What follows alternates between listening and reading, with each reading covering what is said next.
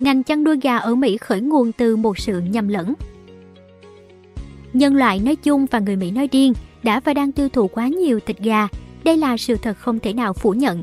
Báo cáo của Bộ Nông nghiệp Mỹ tháng 4 năm 2022 cho thấy tổng doanh số bán trứng và thịt gia cầm tại xứ Cờ Hoa đạt 46,1 tỷ đô la Mỹ, cung cấp khoảng 2 triệu việc làm và tạo thêm 566 tỷ đô la Mỹ cho nền kinh tế. Thậm chí trong khoảng thời gian diễn ra giải Super Bowl 57, mỗi buổi tối người Mỹ tiêu thụ bình quân 1,45 tỷ cánh gà.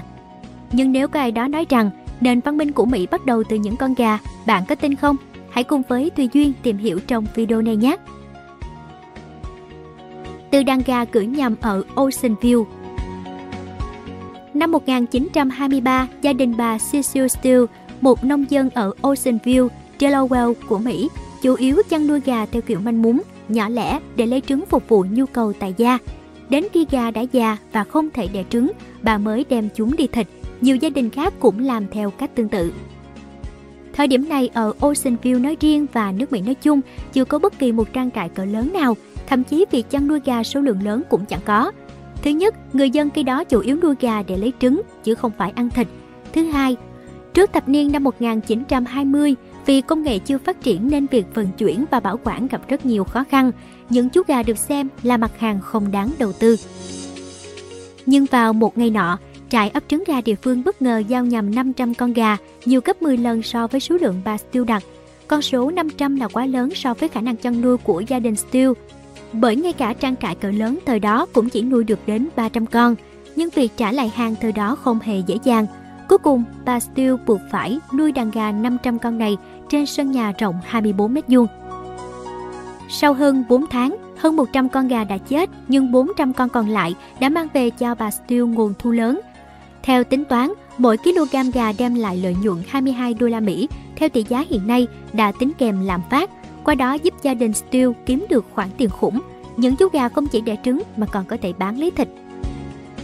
Ngay lập tức, chồng của bà Cecil Steele, ông David Wilmer Steele, đã bỏ việc ở đội cứu hộ bờ biển, ở nhà giúp vợ chăn gà. Chỉ trong 3 năm, gia đình họ đã mở rộng đàn gà lên con số không tưởng 10.000 con, thu về lợi nhuận khổng lồ. Cuộc cách mạng chăn gà công nghiệp ở Mỹ thập niên năm 1920 Câu chuyện trang trại gà của nhà Steele nhanh chóng lan xa. Ngày nay, nuôi 10.000 con gà vốn chẳng có gì đặc biệt. Tuy nhiên ở thời đó, 10.000 con là con số rất lớn. Đến năm 1928, đã có hàng trăm trang trại tương tự một lên khắp nước Mỹ. Đặc biệt, những nơi này chủ yếu nuôi gà lấy thịt thay vì lấy trứng như trước đây. Sự bùng nổ này đến từ đâu? Đầu tiên là do sự phát triển công nghệ. Thập niên năm 1920 được mệnh danh là thập niên vàng son của nước Mỹ. Công nghệ bảo quản lạnh, giao thông vận tải phát triển, những chuỗi siêu thị mọc lên như nấm, khiến dòng tiền đầu tư đổ vào nông nghiệp tăng lên. Tiếp đó, nhờ tốc độ tăng trưởng kinh tế thần tốc mà người Mỹ có nhiều tiền trong túi hơn, sẵn sàng chi tiêu hơn và yêu cầu thực phẩm tốt hơn, điển hình là thịt gà. Đặc biệt, kỹ thuật chăn nuôi được nâng lên tầm cao mới vào năm 1922 khi vitamin D được phát hiện và nó đóng vai trò to lớn trong việc chữa bệnh còi xương gà. Thời kỳ đó vào mùa đông, những chú gà thường bị nhốt trong chuồng gỗ, nhiều con bị còi xương và chết. Vì thiếu vitamin D từ ánh nắng mặt trời khiến sản lượng chăn nuôi không được như ý. Tuy nhiên bằng việc cho thêm vitamin D vào khẩu phần ăn của gà, người nông dân có thể gia tăng sản lượng bất chấp những ngày đông, từ đó gia tăng quy mô trang trại. Còn một yếu tố quan trọng nữa, khu vực Delmarva Peninsula, nơi nhà Steele đặt trang trại, có vị thế rất tốt. Lúc bấy giờ, bất động sản ở đây rất rẻ lại còn gần những thị trường khác thịt gà như Washington, Baltimore, Philadelphia hay New York City. Như vậy, từ sự nhầm lẫn ban đầu, gia đình Steele đã bất ngờ tạo nên cuộc cách mạng chăn gà công nghiệp ở Mỹ thập niên năm 1920. Trong nửa đầu thế kỷ 20, thịt gà chiếm chưa đến 20% lượng thịt tiêu thụ của người Mỹ, nhưng sau đó con số này đã chạm ngưỡng 44%. Qua thời gian, thịt gà dần chiếm được lợi thế khi nó được chứng minh tốt cho sức khỏe hơn các loại thịt khác. Chi phí chăn nuôi rẻ hơn, giá bán cũng cạnh tranh. Hiện tại, giá thịt lợn hay bò tại các siêu thị Mỹ dao động khoảng 4 đến 10 đô la Mỹ trên nửa ký, còn thịt gà chỉ vào khoảng 1,8 đô la Mỹ trên nửa ký. Đáng tiếc là vợ chồng nhà Steele không thể chứng kiến thành quả của mình.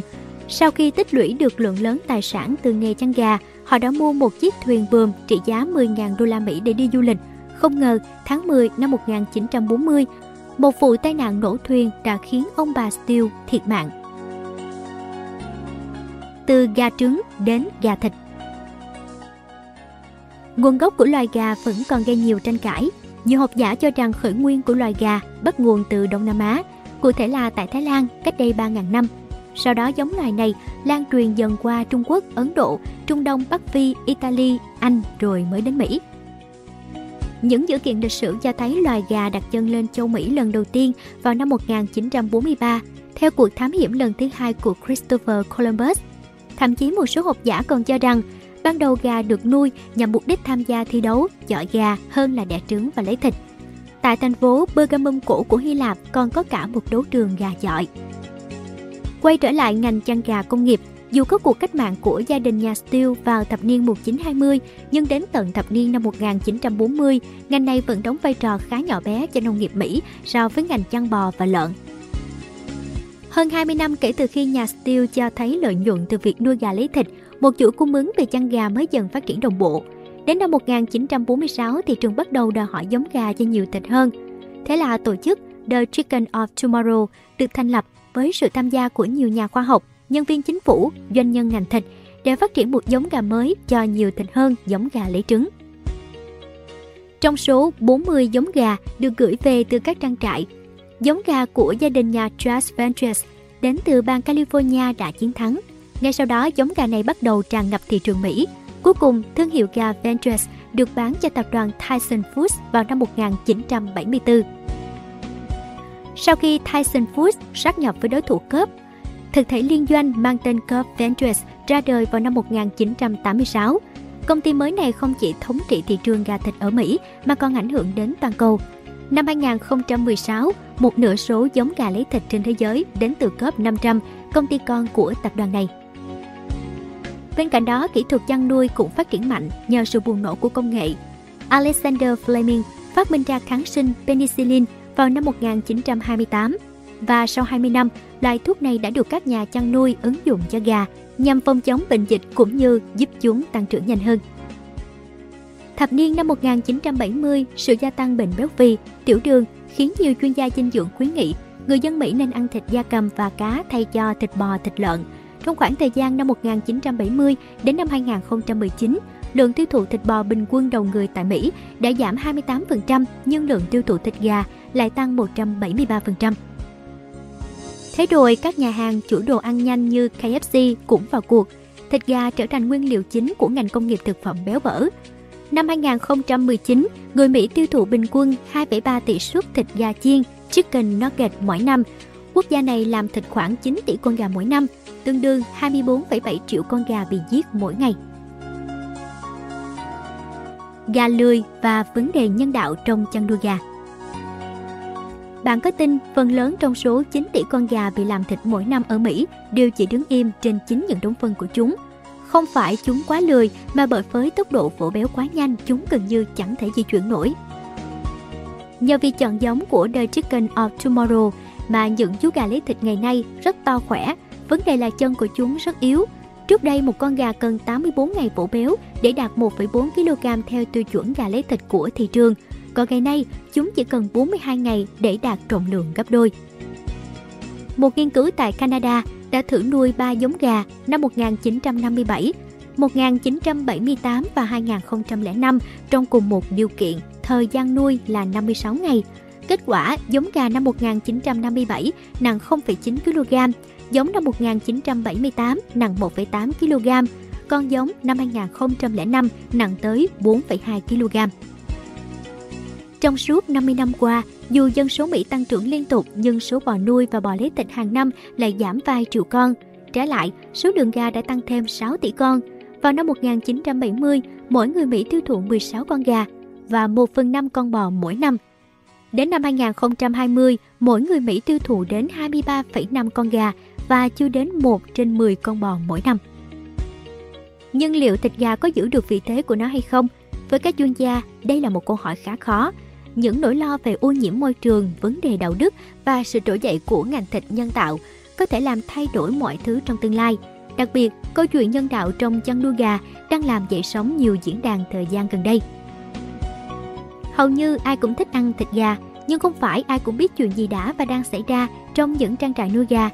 Gà công nghiệp được nuôi trong những chiếc lồng xếp chồng lên nhau, thường cao đến 9 tầng. Gà lấy thịt ở tầng trên, gà lấy trứng ở tầng dưới. Tính ra không gian sống của mỗi con gà rộng chưa đến 1 mét vuông. Trong điều kiện chật chội như vậy, chúng rất dễ phát điên, mổ nhau liên tục. Theo lý thuyết, trước khi bị đưa vào lò mổ, gà sẽ được sốc điện đến bất tỉnh để tránh cảm giác đau đớn. Nhưng đa phần chúng không bất tỉnh hoàn toàn. Điều đó đồng nghĩa với việc những con gà phải chịu đựng sự hành hạ kinh hoàng, cảm nhận rõ cái chết đến với mình một cách từ từ. Đã đến lúc con người phải nhìn nhận nghiêm túc vấn đề nhân đạo trong chăn nuôi, nhất là chăn nuôi gà công nghiệp.